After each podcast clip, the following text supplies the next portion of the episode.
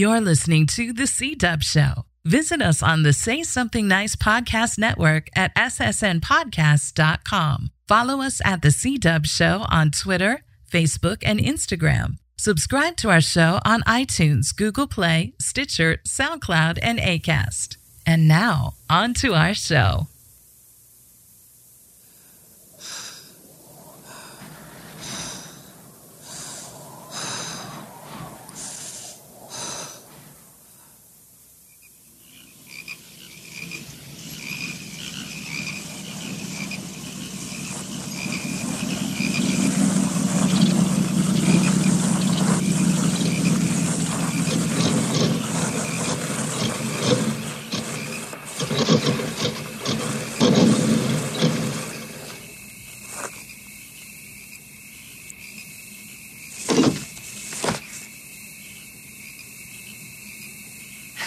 Honestly, we're out of gas.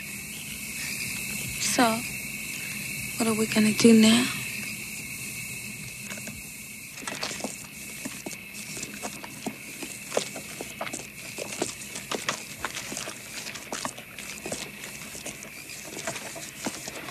I'm sorry I didn't believe you. Can I ask you something? What? You know I like you, don't you? Yes?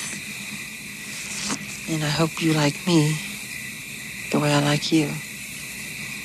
Yes? I was wondering if you would be my girl. Oh, Michael.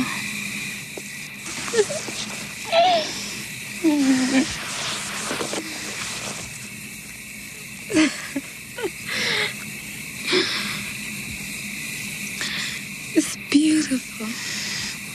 Official. I have something I want to tell you. Yes, Michael? I'm not like other guys. Of course not. That's why I love you. No, I mean I'm different. What are you talking about?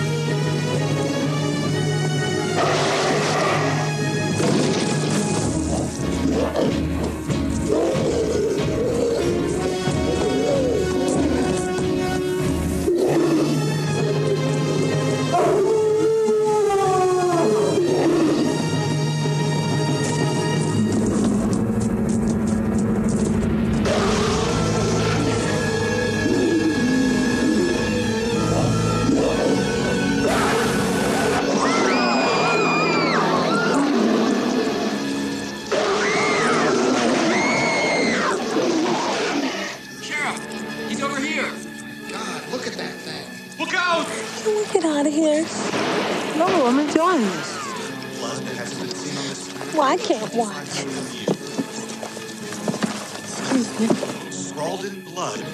What's it say? See you next Wednesday.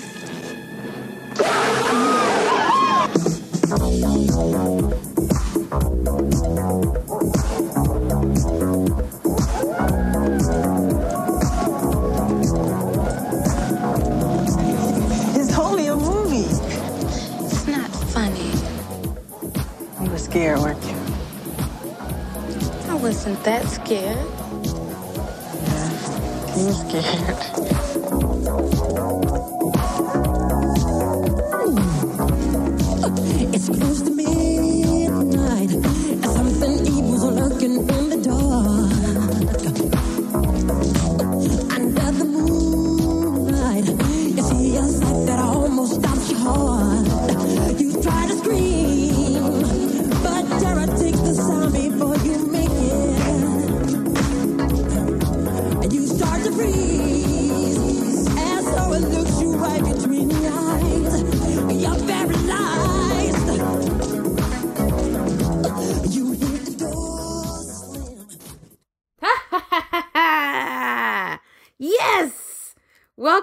Welcome, welcome, everyone, everyone. It is a new edition of the C Dub Show.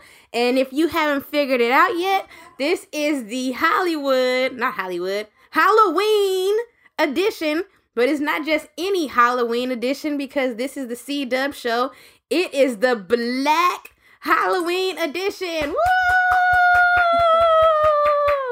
I really, really, really need to get like an applause um sound clip so that people can sound like it's applied. I don't know. So anyway, it is Halloween in just two days. We are recording this live on Monday, which we never record on a Monday, but we are recording this live on Monday, October the 29th in the 2018th year of our Lord. And I have with us on the line Courtney and maybe Caleb. Courtney, are you there? And can you say hi to the people? Hi, peoples. Oh, now you want to code switch and sound all nice and sweet, huh? Yeah. Don't do that. Happy pre Halloween. All Hallows Eve. Well, Courtney, you are a mother. Are you excited that Halloween is here? Is it your favorite day of the year? Absolutely not. Um, that would be my birthday, and Uh. then Caleb's birthday, and then Christmas, and then all the other holidays are, are cool too. But I am excited about Halloween this year specifically because I made the mistake of buying Caleb's costume in front of him, and he has been asking me since September 27th, can he wear his cowboy costume? And it has been stressing me out he's a little bit more aware of time this year. So he's like, Is it Halloween yet? Is it Halloween now? He was thinking initially that just when it gets dark during the day, Halloween just begins at night and it's every night is Halloween. And I've had to explain to him for a month now that Halloween just doesn't start because it's dark. Um, then he kept asking, Can we go to Halloween? So he was under the assumption that Halloween was a place we attend. And I also had to explain Halloween is just a day that happens. So he is now aware that we have one more day to get through, and then it can be Halloween. And he can wear his cowboy costume, and then he can wear that costume until uh, he tears the feet out. Cause uh, I don't care. But um, yes, it's it's been a long day. Well, some of you may remember last year, and I don't remember when it was, but it was sometime after Halloween when we recorded this nice, great show, and then Courtney turned around and Caleb had put his Spider Man costume back on. oh my goodness, kids and they Halloween costumes, I guess. Well, folks, we do not have B. Willis on the line. Um, apparently, she's studying for something. I don't know what it is. I should be studying for the CSET as well, but I'm not. So there, you, know, then there's that. What Um, is that? Is that some teacher uh some teacher professional development? It is the teacher test that you're supposed to take before you become a teacher. before but but then how so are y'all illegally teachers right now? No. But I have been a teacher for almost three years, so But then how Yeah. are you a teacher if you ain't took the test? because they have like a they have like these emergency credentials and stuff. But I've run out Do of I my need to call the emergency school? credentials. Do I need to call the school board? Please don't call the school board. You'll make them scared. Do I need to put in a uh uh Oh, what? do I need to put in a, a, an anonymous tip no, please don't. on the school board? They already nervous. They be nervous every day. Please don't. Don't do that. And listeners, don't, please don't you do that either. I need to get through December. I'm I, I'm in my program. Like I'm becoming a credentialed teacher. It's getting on my nerves, but I'm in there. I'm hanging in. Like when I be having to take the classroom management, and you know all the little nice, sweet white teachers be trying to ask all these questions, and I be like, I don't understand what the problem is. You just Let tell the kid to, to be quiet, and they be quiet. Let me get Tony Thurmond on the phone. I'm not liking how this is sounding right now. um, well, I, I, I, I'm I'm I'm I'm gonna get Tony on the phone because I, I Today, I'm- one of I'm the teachers today one of the teachers asked me about a student, like, you know, how's she doing? I said she tried to get a little attitude with me today, so you know, I had to go let her sit in another teacher uh, room. You know, I asked her three times to be quiet, and then she kept talking, and then she tried to look at, she tried to eyeball me, and you know, black folks, we know what that means when you try and eyeball your mama or something. She tried to eyeball me, so I eyeballed and neck rolled right back at her until she turned around, and then I said, "Yeah, turn around." And then I Please ended up don't having. be knucking and, and please don't be knucking and bucking with the students. Karen. Hey, that's how I keep my that's how I keep my classroom management together. I just give them the black mama look, and it'll be all right most times, not all the time. All right, people. So it is the Black Halloween edition, and what is Black Halloween? You say? Well, I mean, we black folks, we got shit that we do when we have our Halloween. So we gonna talk about some of those things. The first, of course, I mean, if you are my friend or if you've been listening to this show for any length of time, you know that I love and adore Michael Jackson and that I am still extremely hurt and broken that he passed away. And honestly, as you saw at the beginning of the show, we did play Thriller. Thriller is like the Black Halloween anthem. Well, now these days it's to everybody. I mean, it'd be in the Party City commercials and shit. It's the everybody Halloween anthem. But like you know, back when it came out in nineteen, what was that? Nineteen? I ever got it right. Nineteen eighty three. That was back when when MTV barely was playing black people. They only played him. And we gonna get into the history of how Thriller itself got on MTV. But you know, it's that's that's our shit. And really, this was the first time prepping for this show was the first time I have watched all thirteen minutes of Thriller since Michael Jackson died. And I really did almost cry several times. Say ah again so I feel better. Aww. Thank you. This really it was really traumatic. Now, interestingly enough, today we had a little bit of extra time at the end of my class, and I played Thriller for the kids. You know, them kids have never seen all 13 minutes of Thriller, Why would they? They were born in like 2001. but it's Thriller. But ain't nobody. They just know the song. They not. They do only know the song, and they still haven't seen all 13 minutes because we ran out of time because it was too long. So, but for us Michael Jackson aficionados, we know all the history of Thriller. But for those of you that are not, the history of Thriller goes like this. In 1982, or was it 83? I think it started before 80, before 82. 83, yes. In 83, Thriller, the album itself, had already peaked. It already had two number one um, songs and two t- videos that were in heavily in rotation on MTV. Those two videos were "Beat It" and "Billie Jean," of course. You wanted to walk up some?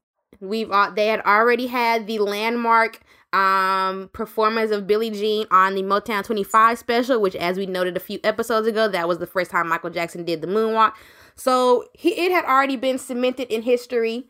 Um, but they felt that it could go a little bit ways further. The record label didn't, but Michael Jackson and his his managers and everything did. So one of his managers um suggested to him that he put out another album or put out another video. His manager Frank DiLeo suggested making a third music video to the title song Thriller.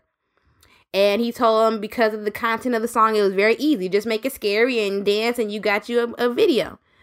But Michael Jackson, being the dreamer that he is, had just seen the movie An, An American Werewolf in London. And he decided to contact John Landis that if he was going to make a scary music video, he was going to make a scary music video.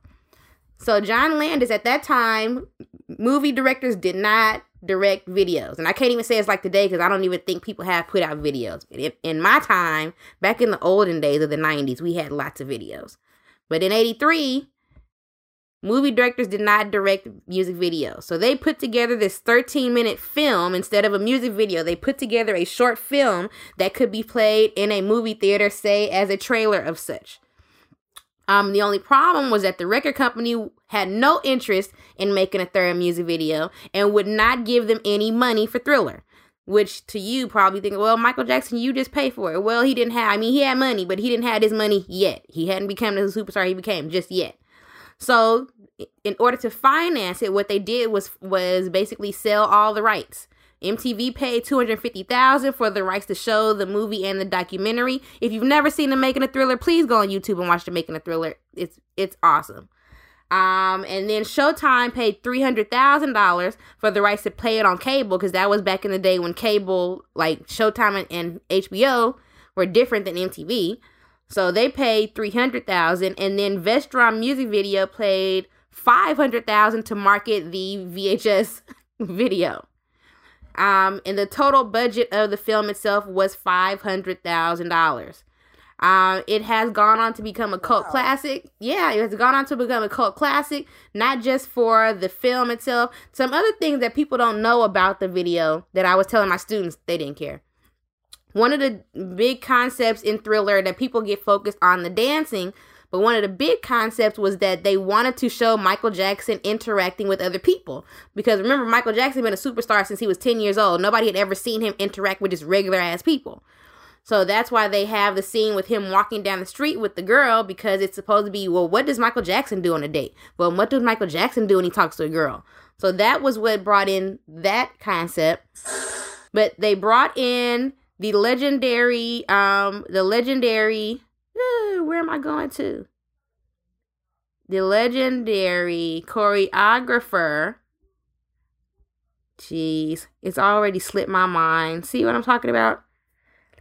I can't think that's of the choreographer. Oh. I, that's right. I, I know all the history of Thriller because I'm old, and you're not gonna take that away from me. But they brought in like there had to be about I think there was about 60 dancers. It looks like there's only about 10 of them, but there's actually 60 because they had um, they had regular traditional dancers. They had break dancers. Michael Jackson wanted to make sure that they had break dancers. So a lot of the scenes where you see them coming out of the f- ground and see them doing kind of more acrobatic type stuff, those were all the break dancers. Um, it was really a production, and it was the first one to ever do that. And once they actually put out that video, that was what actually shot, shot um, Thriller the album into all the way into the stratosphere. And there is actually I didn't think that there were actually box office numbers, but there are. The the film took paid took 500,000 to make and it made sold 9 million units at the box office. That's interesting. So anyway, yeah, you can't do Black Halloween without Thriller. So I mean, you knew me. You knew that I was to make that today's theme song. So, before we get into some more Black Halloween stuff, Courtney, it's nasty gumbo season. what is, if you can describe the horror, what is the nastiest gumbo that you've seen so far? Yo, it was like somebody's gumbo. First of all, the broth roux was green. So that's like top, like a firm nah.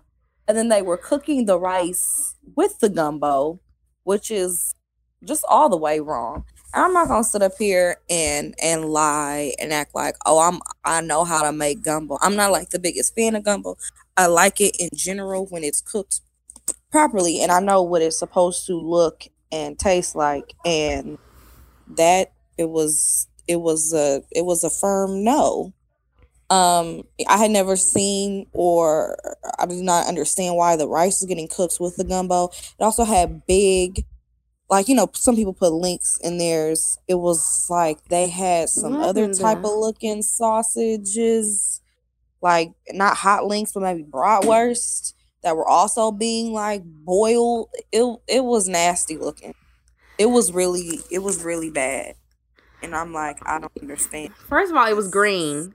So, you know, sh- I'm about to throw some real shade at Mississippi folks. I'm gonna tell you why it's probably green. What they where they went wrong. It was two places where they could have went wrong. Either they put hella celery in it. That's number one. But where the shade to Mississippi people come, you're not from Louisiana. I just want y'all to know. The shade to Mississippi people, they put okra in their gumbo. I can't stand okra in no gumbo. And I love okra. I can't stand it in gumbo though. Ooh, green gumbo. I've seen some nasty gumbos already so far. Usually, you know, for those of you don't know, when we call it nasty gumbo season, gumbo season is a real thing. You know, usually when it starts to get colder, people start making gumbo, and then you have folks who make gumbo for for Christmas or gumbo for New Year. So gumbo season is a thing. Nasty gumbo is all these people that get up there putting these pictures and videos thinking that they really doing something just because they didn't threw some some some seafood and stuff in a pot and some water and that they making gumbo. I didn't and usually the nastiest gumbos are the ones that are pale as fuck, looking like um y'all about to eat that, y'all about to catch all the salmonellas. The one that I just saw, that shit was raw. No.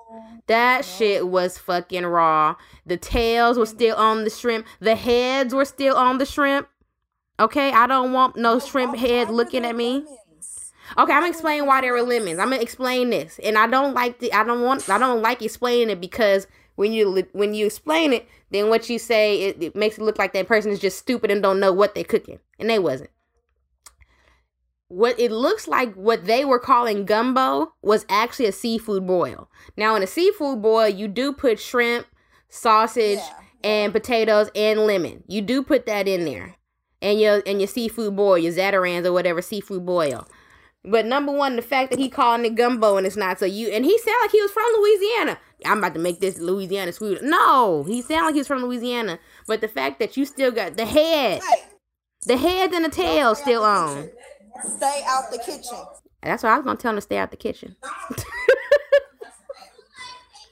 so it had, and it was just all pale. It was all pale. At least if you gonna cook it, like wait till it's cooked down, so it don't look like just pink shit swimming around with with pink sausages. Uh uh that shit was nasty.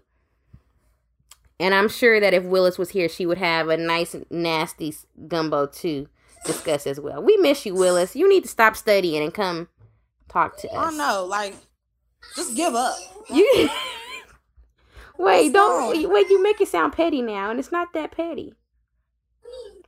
Just give up. Well, she shouldn't give up. I just want to know what she's Caleb? studying. What? What? Okay, well then come on. Stay Hi, out of my refrigerator. Close it. This actually sounds like Black Halloween at my family's house Stay out of my refrigerator. because we yes, was bec- never your refrigerator. oh, because we all get together at my auntie's house and go trick or treating, and Come they stay boy, home and and drink wine and order pizza. And so yeah, that sounds like Halloween at my aunt's house. All right, so let's get into more some more Black Halloween stuff. Um, uh, one thing that does not get a lot of shine out there in the world is black, unless you are a fan of them, black horror movies. So we are going to talk about some black horror films. First, I got to ask Courtney because I know Courtney is scary. Courtney, is it okay if we discuss black horror movies and you won't Don't get scared? Like, don't don't be like don't don't be like that. Like you're gonna be scared. Okay, I'm gonna get you a biscuit. Um, leave it. Do not touch it.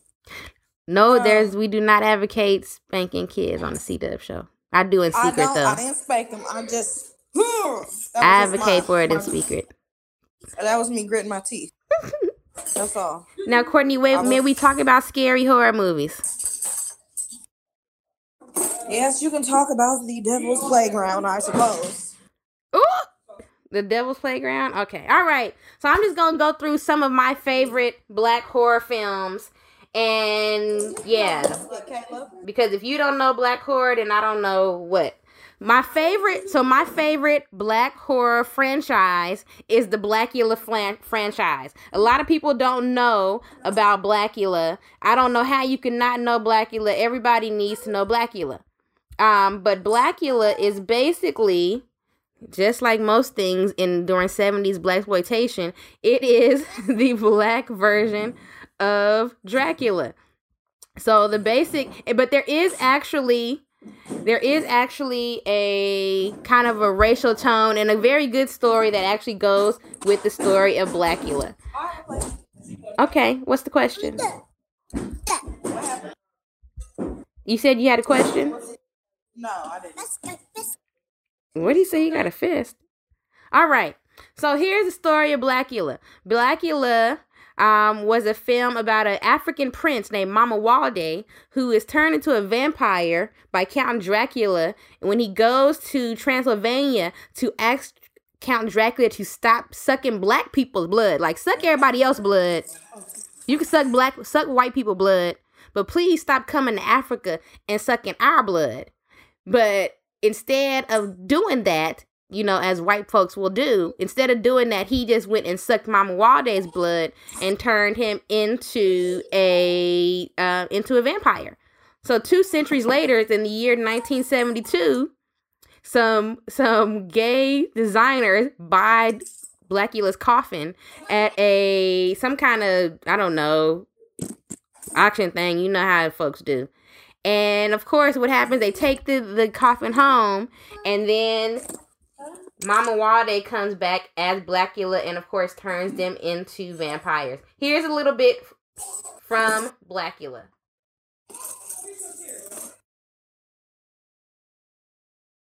Or maybe it's not. Oh, there it is.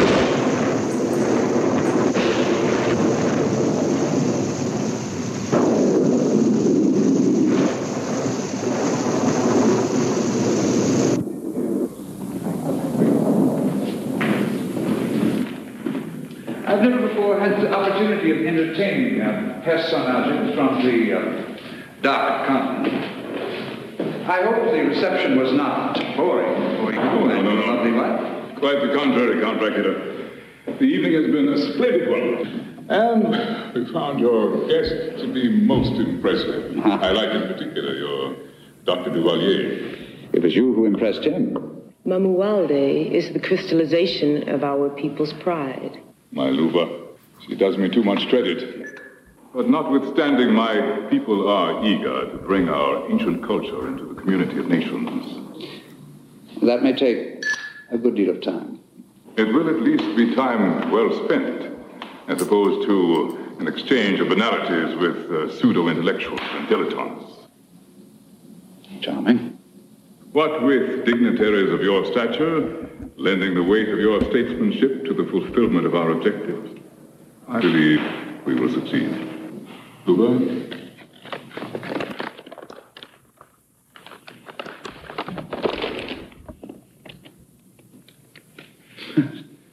To totally cease the slave trade?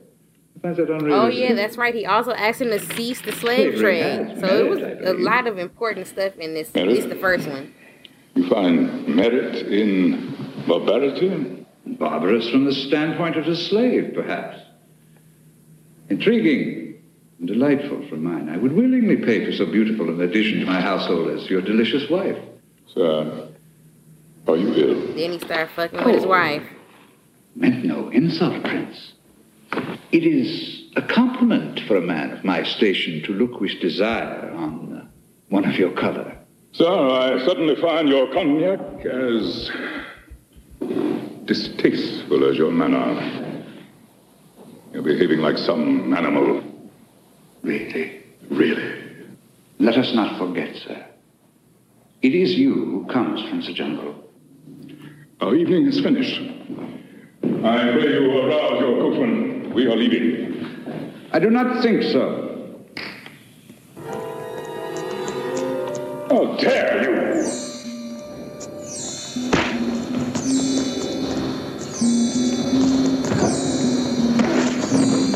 Let me go!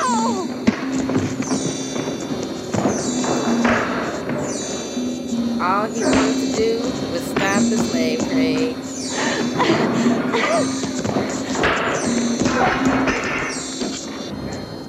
Look out! Watch this shit though.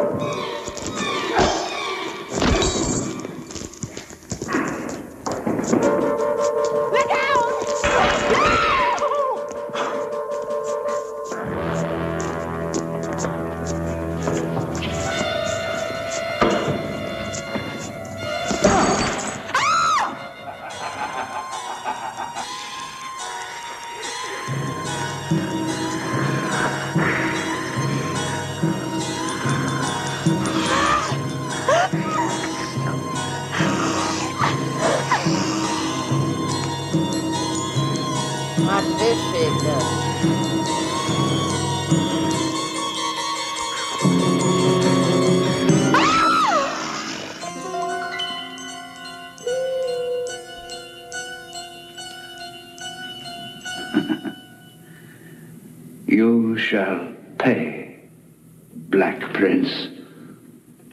I shall place a curse of suffering on you that will doom you to a living hell.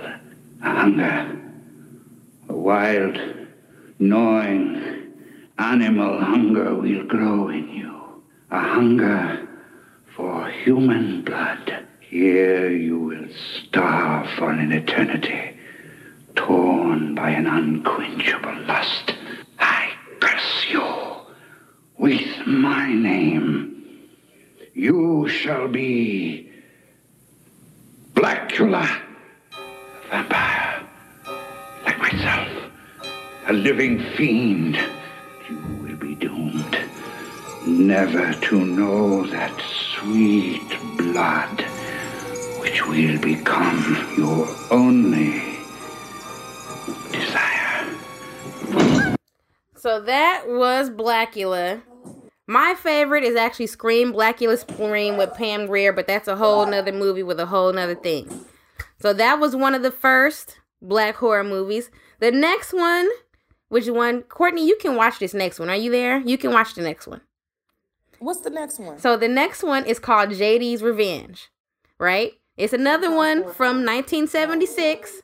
It's about this man played by Glynn Turman, you know, Colonel Taylor from from a different world, but he goes to a show to get hypnotized and he ends up getting possessed by the spirit of a pimp. And the pimp is trying to get revenge. So, wait, here is just a little bit from JD's JD's Revenge. And this is this is when the pimp starts to come out of this otherwise very nice guy.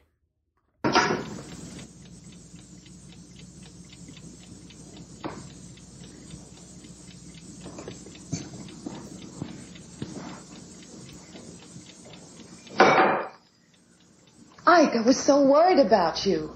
And his name is Ike, by the way. You were drunk. Why? I called up the garage. Nobody knew where you were. I don't know. I thought you had an accident or something. You could have called to let me know you were okay. Bitch! What the? H. Quit flooding the goddamn girl.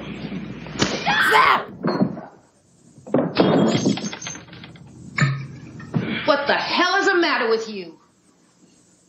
Are you crazy? But there you talk to me like I'm some kind of common sissified nigga wimp. What is this shit anyway? Don't nobody talk to me like that, especially no bitch hole like you. Teach you to fuck with me. I ought to put you out on the goddamn street.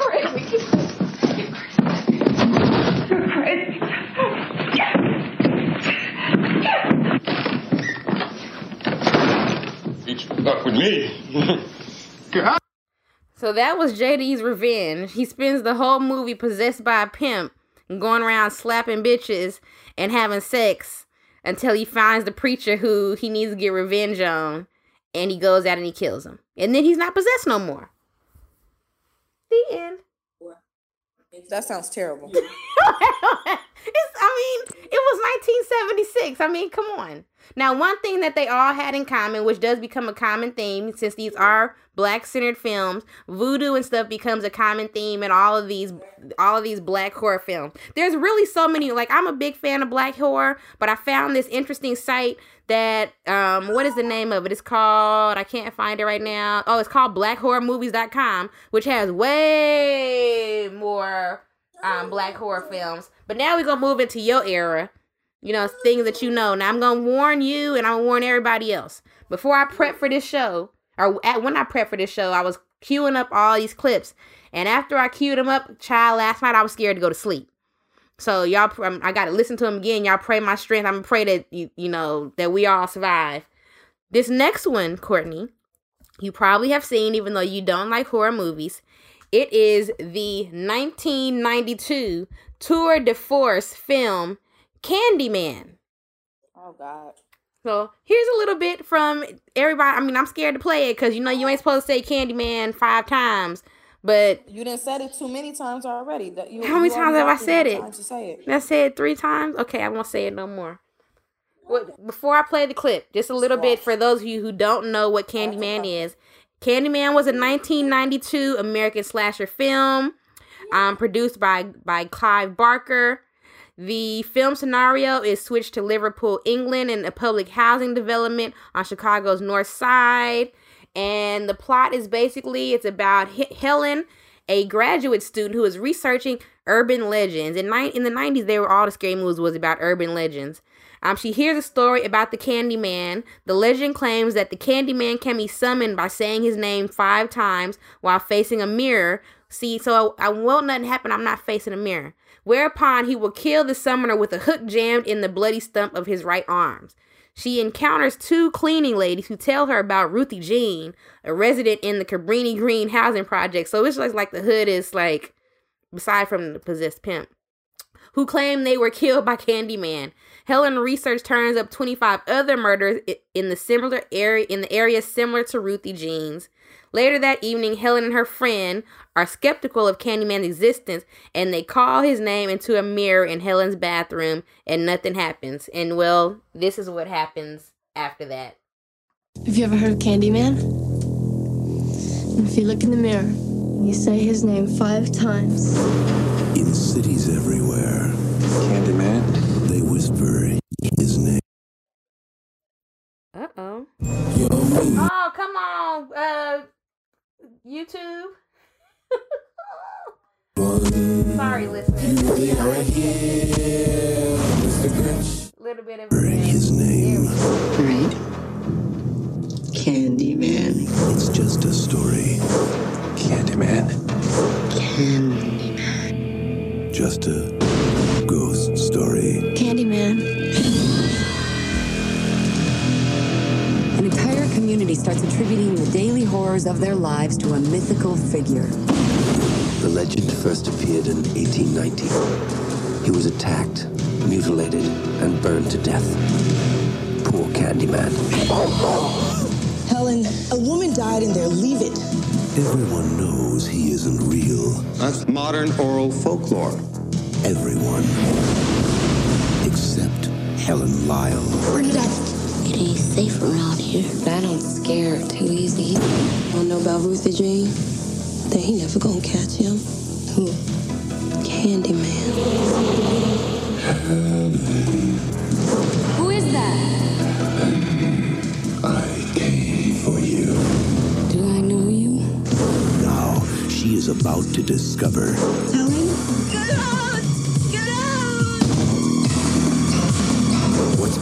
behind the mystery. I'm sick. What's behind the legend. Listen, he's under the bed! And most terrifying of all. Come with me. What's behind the mirror. He's here.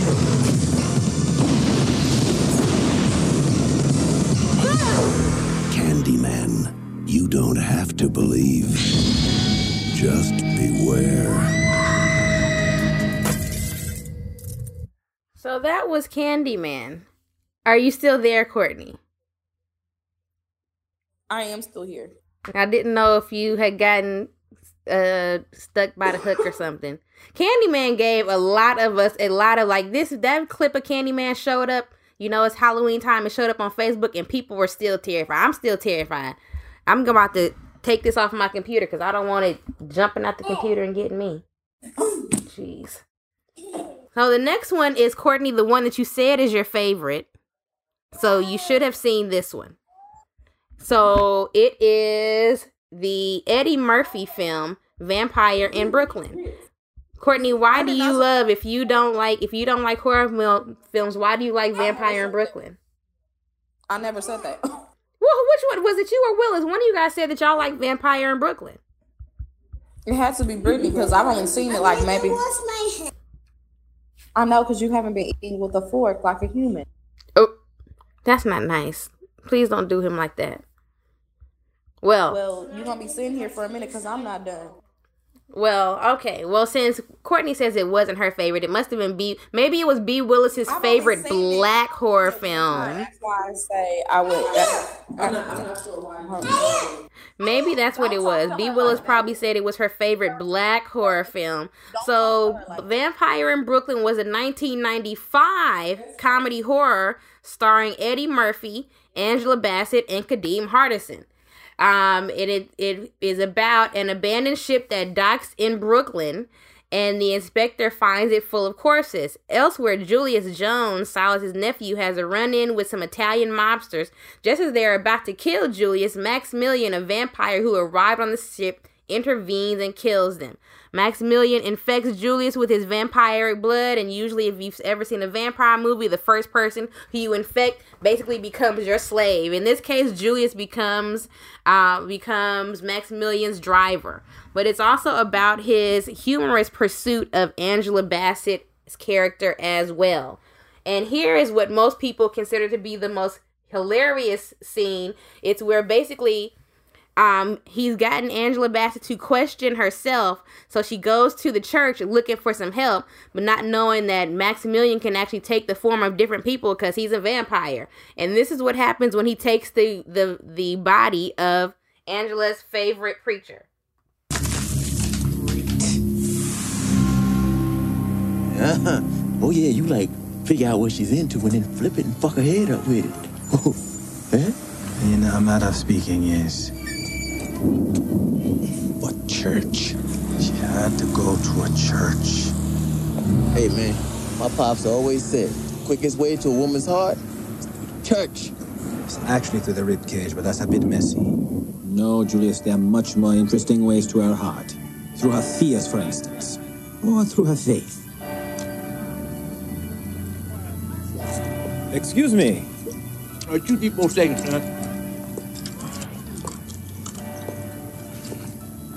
Preacher Paulie. Yes, I'm Preacher Paulie, and if you've been misbehaving, Preacher Paulie's here for saving. Well,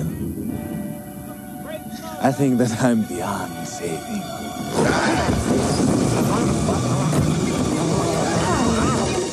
Oh, yes, I just want to catch Preacher before he goes in. It's, it's still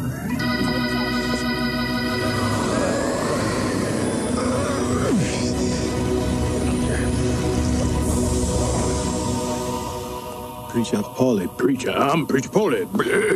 Preacher Paulie. Yes, how are you tonight? Rita, Rita, Rita Veder, how are you tonight, Yes, girl? yes. I, I, I've been tossing about this this case that I'm working on. Who you tossing, right? I've been having these these really strange feelings. Strange feelings you tossing? Yes, and I just felt that I needed to talk to someone that I could trust. Oh, well, then you come to the right place. Come on down the street. Now, you're tossing, you're having strange feelings, and you're tossing. And and then I heard the voices. Voices, you heard voices. Yes, like hmm. they were inside my head. Voices in your head you've been hearing. Really? I mean, does this make sense? Is any of this possible? Well, sister, you'd be surprised at things that's possible. Well, I guess I'm just afraid of ending up like my mother, you know? Afraid I might be losing my mind. You're afraid you're going crazy. That's good. Well, I mean, it's good, you know, to get that out. You can't leave that inside you. If you feel that you're going crazy, tell people. You gotta let it out. What you oh. need is an outlet. Well, actually, I, I, I get it out in my paintings. Oh, you paint? Yes. Well, that's interesting. Good to paint. Yes. Yeah, well, you know, when I was young, I used to paint only Preacher nature. Paulie, Preacher Paulie, come on now. Everybody's waiting. Well, I don't know if right Oh, now go is a ahead, good... preacher. Well, but right now, I'm talking to the young Yeah, the guys. Lord waits for no one. Well, now, come on, Lord. get your buddy in here. Well, right now is not a good time. He's got a good time.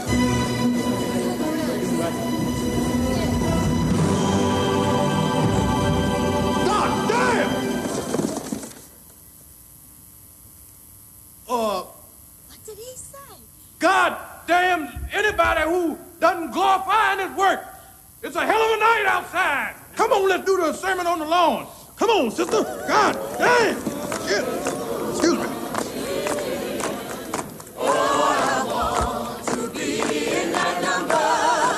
Can we bring it down just a little bit, please? Can we bring it down just a little, please? Brothers and sisters, please quiet down. Thank you. Brothers and sisters, we come here time after time and we talk about the same old, same old. Quiet. We talk about Jesus. That's right. Jesus said and Jesus went. Oh, yes. Jesus heard and Jesus walked over. Oh, yes. Jesus, Jesus, Jesus. Yes. Jesus. Well, I don't want to talk about Jesus this evening.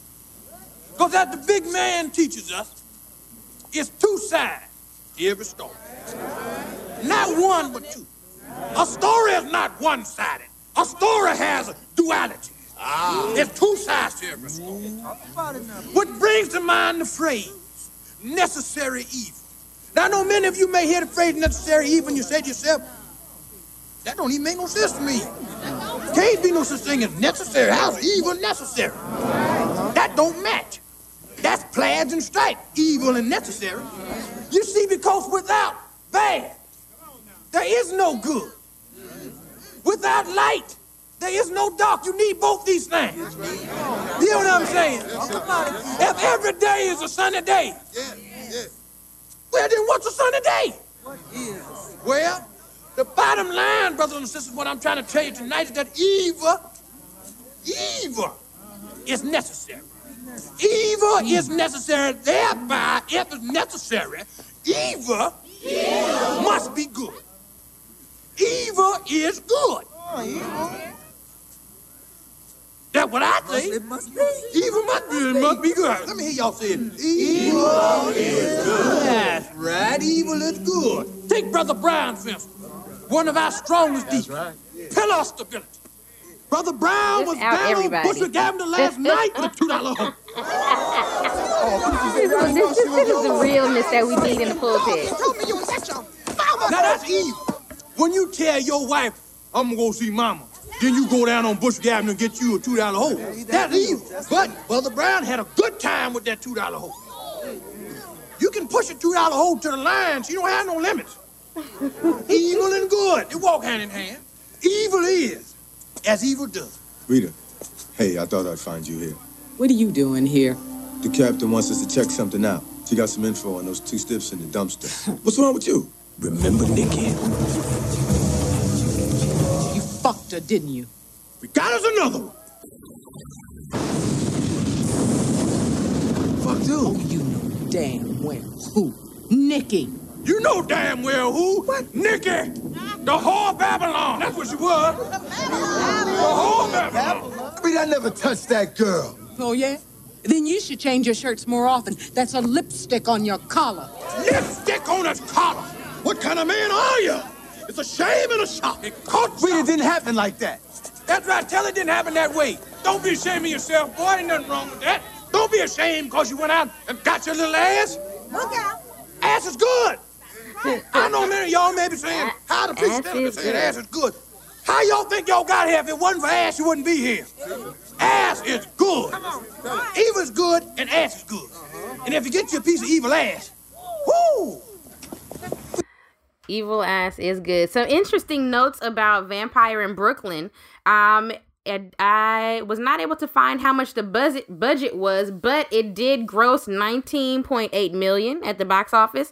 Um, as with most black films that is not white centered, um, it was tr- condi- con- considered at first a bomb, but became a cult classic, of course, through VHS and cable. So it does actually have. I was looking for the fresh rating. I thought I saw the fresh rating on Rotten Tomatoes, but I do not have it. But the CinemaScore, the CinemaScore, gave it a B plus um, on an A to F scale. So even though it was initially panned, it it does stand up through the test of time as one of the great black horror films. But interestingly enough, it was directed by Wes Craven the creator of Nightmare on Elm Street and Scream and other in- incredible horror films um, that I know of. It is the only black centered film that Wes Craven directed. I didn't know that until I got ready to prepare for the show. So that's an interesting, an interesting tidbit. Yeah. All right. So we got two more. Can you hang through two more, Courtney? Can you do with two more scary films? I'm fine. I'm fine. Uh, You sound like my dad. I am fine. Okay. We're gonna see. Cause we going on to now my favorite my favorite horror film that I did not queue up, so I'm not gonna have any clips from it. But my favorite horror film is The Shining. Stephen King's The Shining. Really all of his 70s films I love and their books as well. So I love The Shining. I love Carrie. And I love actually Misery was in the 80s or the 90s. And I love Firestarter. So those are three of my favorite my only my actually the only three horror books I've ever read and they're both they're all amazing and I love all of them. But The Shining is my favorite horror film. Um, and you know, of course, that has so much trivia that I won't even go into that here. You know, starting with the fact that Stephen King does not like The Shining. He hated The Shining. He did his own version in 1980, 1997, and that version sucked booty ass. They should never, ever, ever let a novelist direct their own film or their own book because they're gonna put in all the shit that you just can't put in film. Stanley Kubrick made an amazing film, even though some of the shit that he did to get that film was scrupulous. He terrorized poor Shelley Long on the the set, so all that screaming and stuff that you see in The Shining, that was based on her being terrorized on the set and people wouldn't talk to her and all that kind of stuff.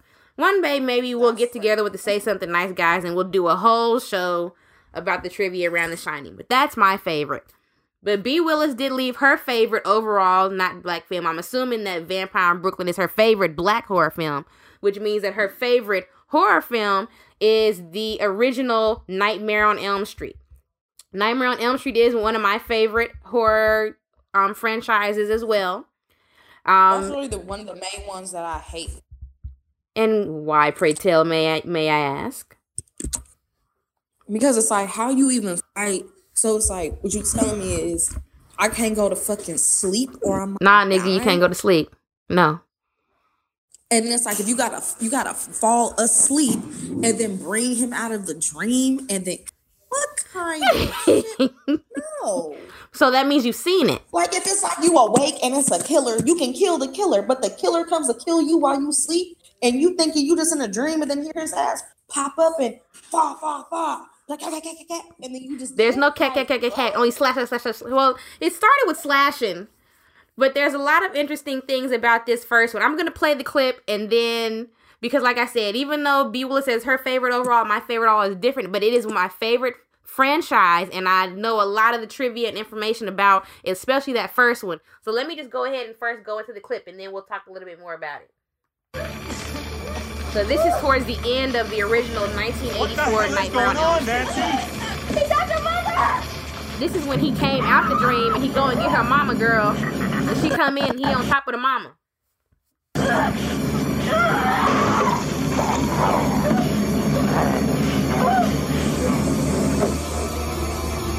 Kill the drunk mama. The mama been drunk the whole movie. I mean, she was drunk the whole movie.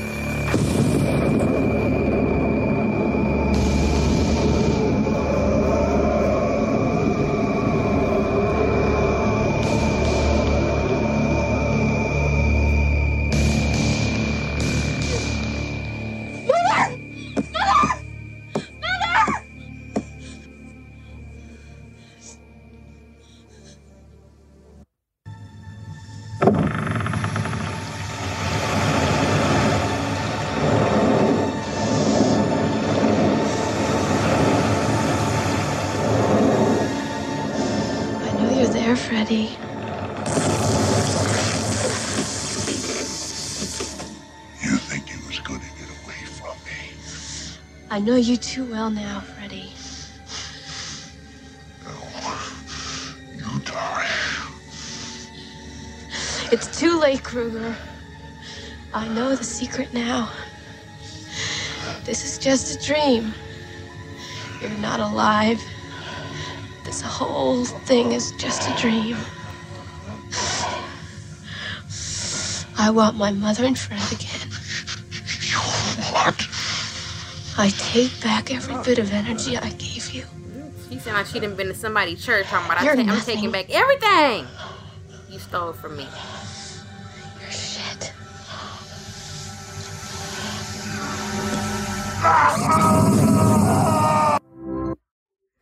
So that was just a little bit from the original 1984 Nightmare on Elm Street.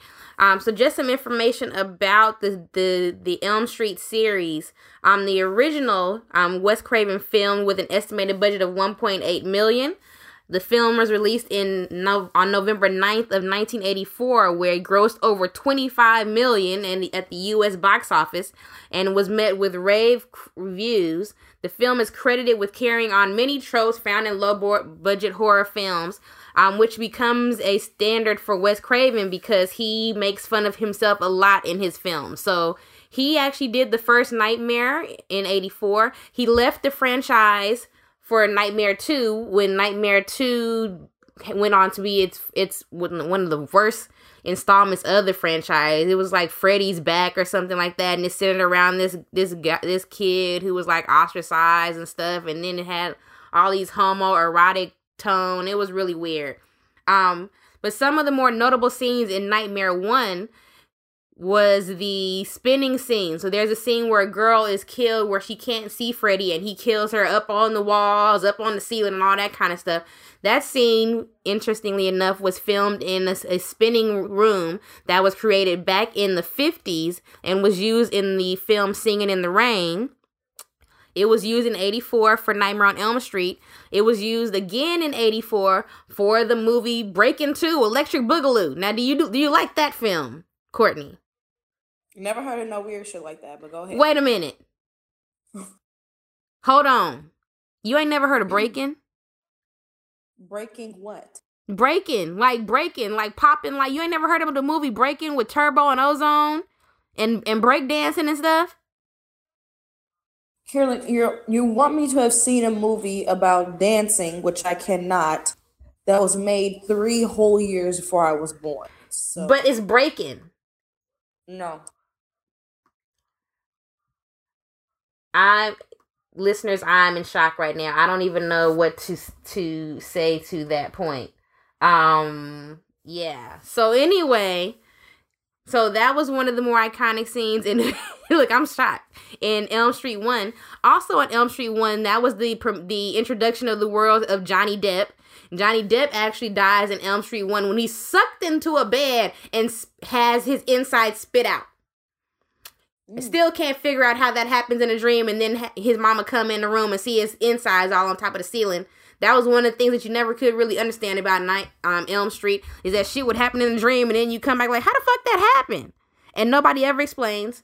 And like how you go to sleep and you you talking to your son one minute and the next minute his uh his insides is up on the ceiling. Nobody ever knew.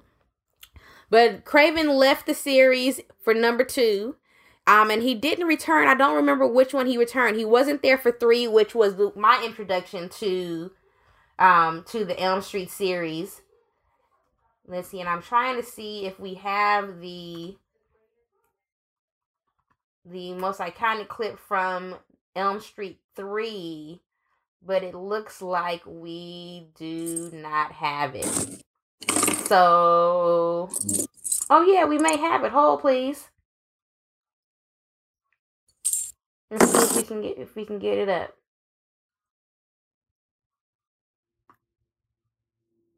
Golden Knight. We're defending the championship, you know. Oh, Maybe we'll come by later. Don't suppose anybody would like some dessert before they leave? No, thanks, Mom. No, it was very good. Thank you. Thanks.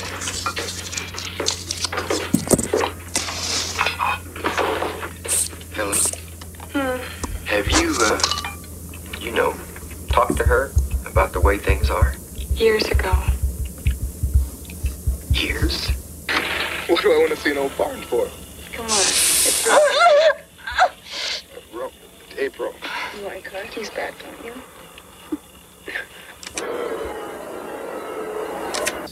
To ask you, but how many of what did they have to kill? to Don't make- say that because I'm a, I love animals and I have three animal shelters. I bought it already red with black in it, so I didn't know what it Oh, was. probably from an artificial bird. did you ever go to any kind of acting school? Not in the beginning. I, I started on a talk show, you know. But when a young actress says, How do you succeed in this business? you don't always say you have to study. I think you should study, def- study, work, and then maybe you can make it. Can I ask you something? Certainly.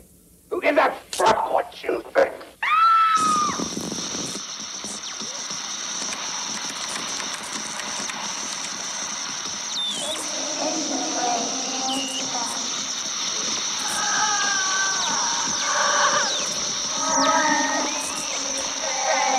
I can't I can't listen to that song. The the the, the girl singing that Elm Street song. I can't. That's too much.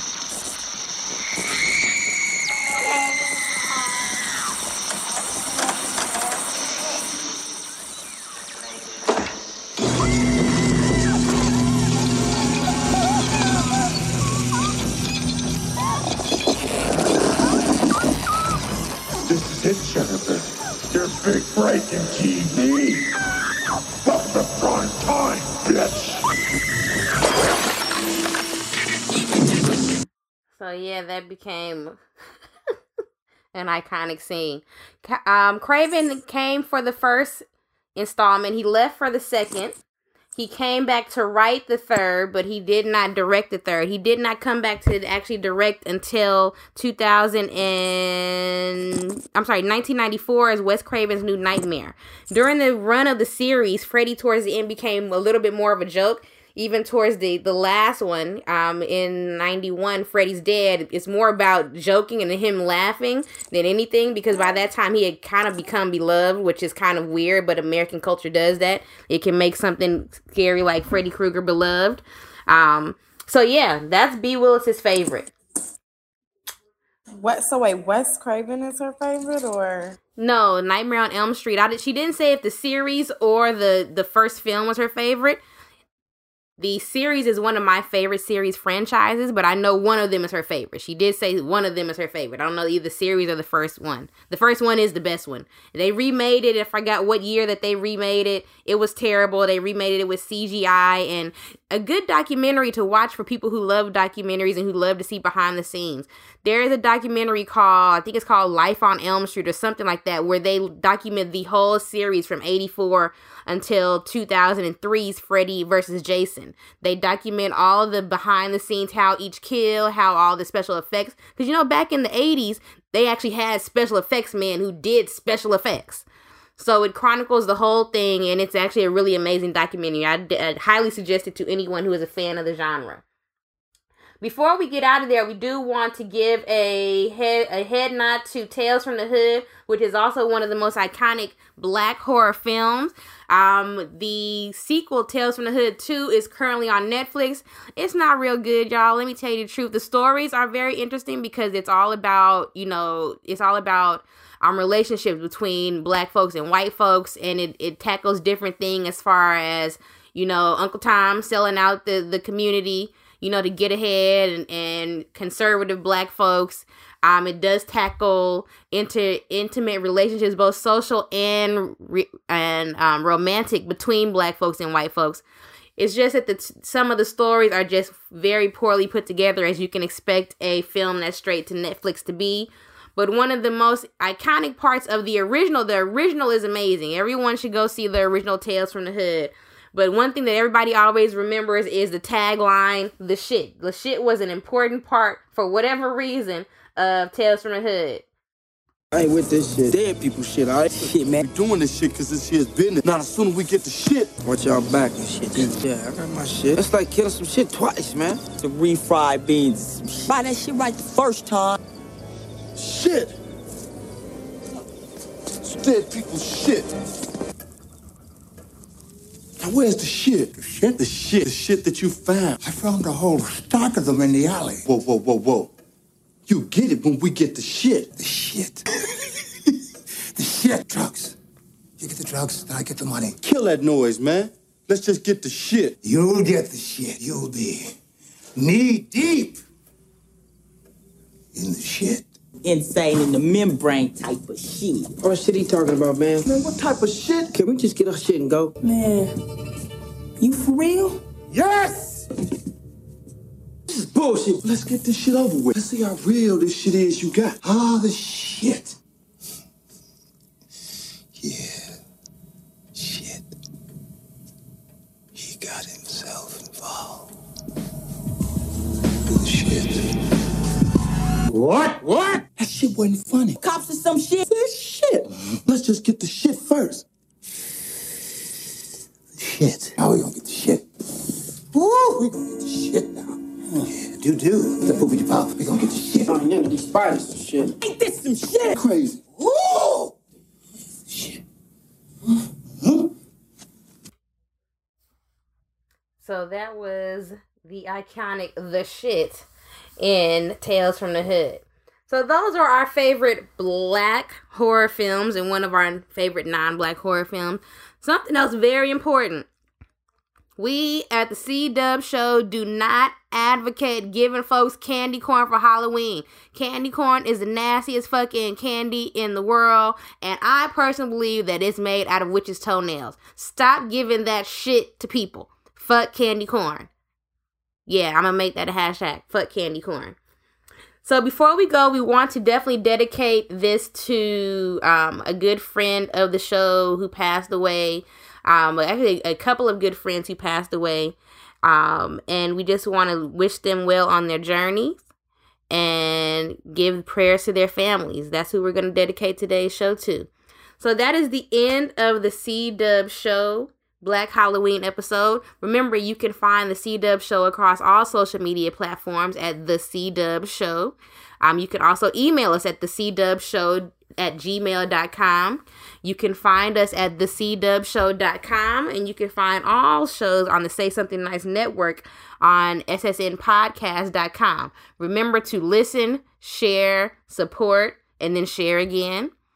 And rate. Don't forget to rate. Please go back also check out some of our most recent episodes of the Six Degrees of C-Dubb. We had a very special episode with acclaimed cultural and political writer Kevin Powell that we are very proud of. So go back to the webpage or go back to iTunes, Google Play, Stitcher, or Spreaker, wherever you're listening to this at, and listen to that because we definitely want to hear what you think about it. All right, so that is the last or the end of our Black Halloween episode of the C-Dubb Show. We will see all y'all good folks later. Bye, everybody.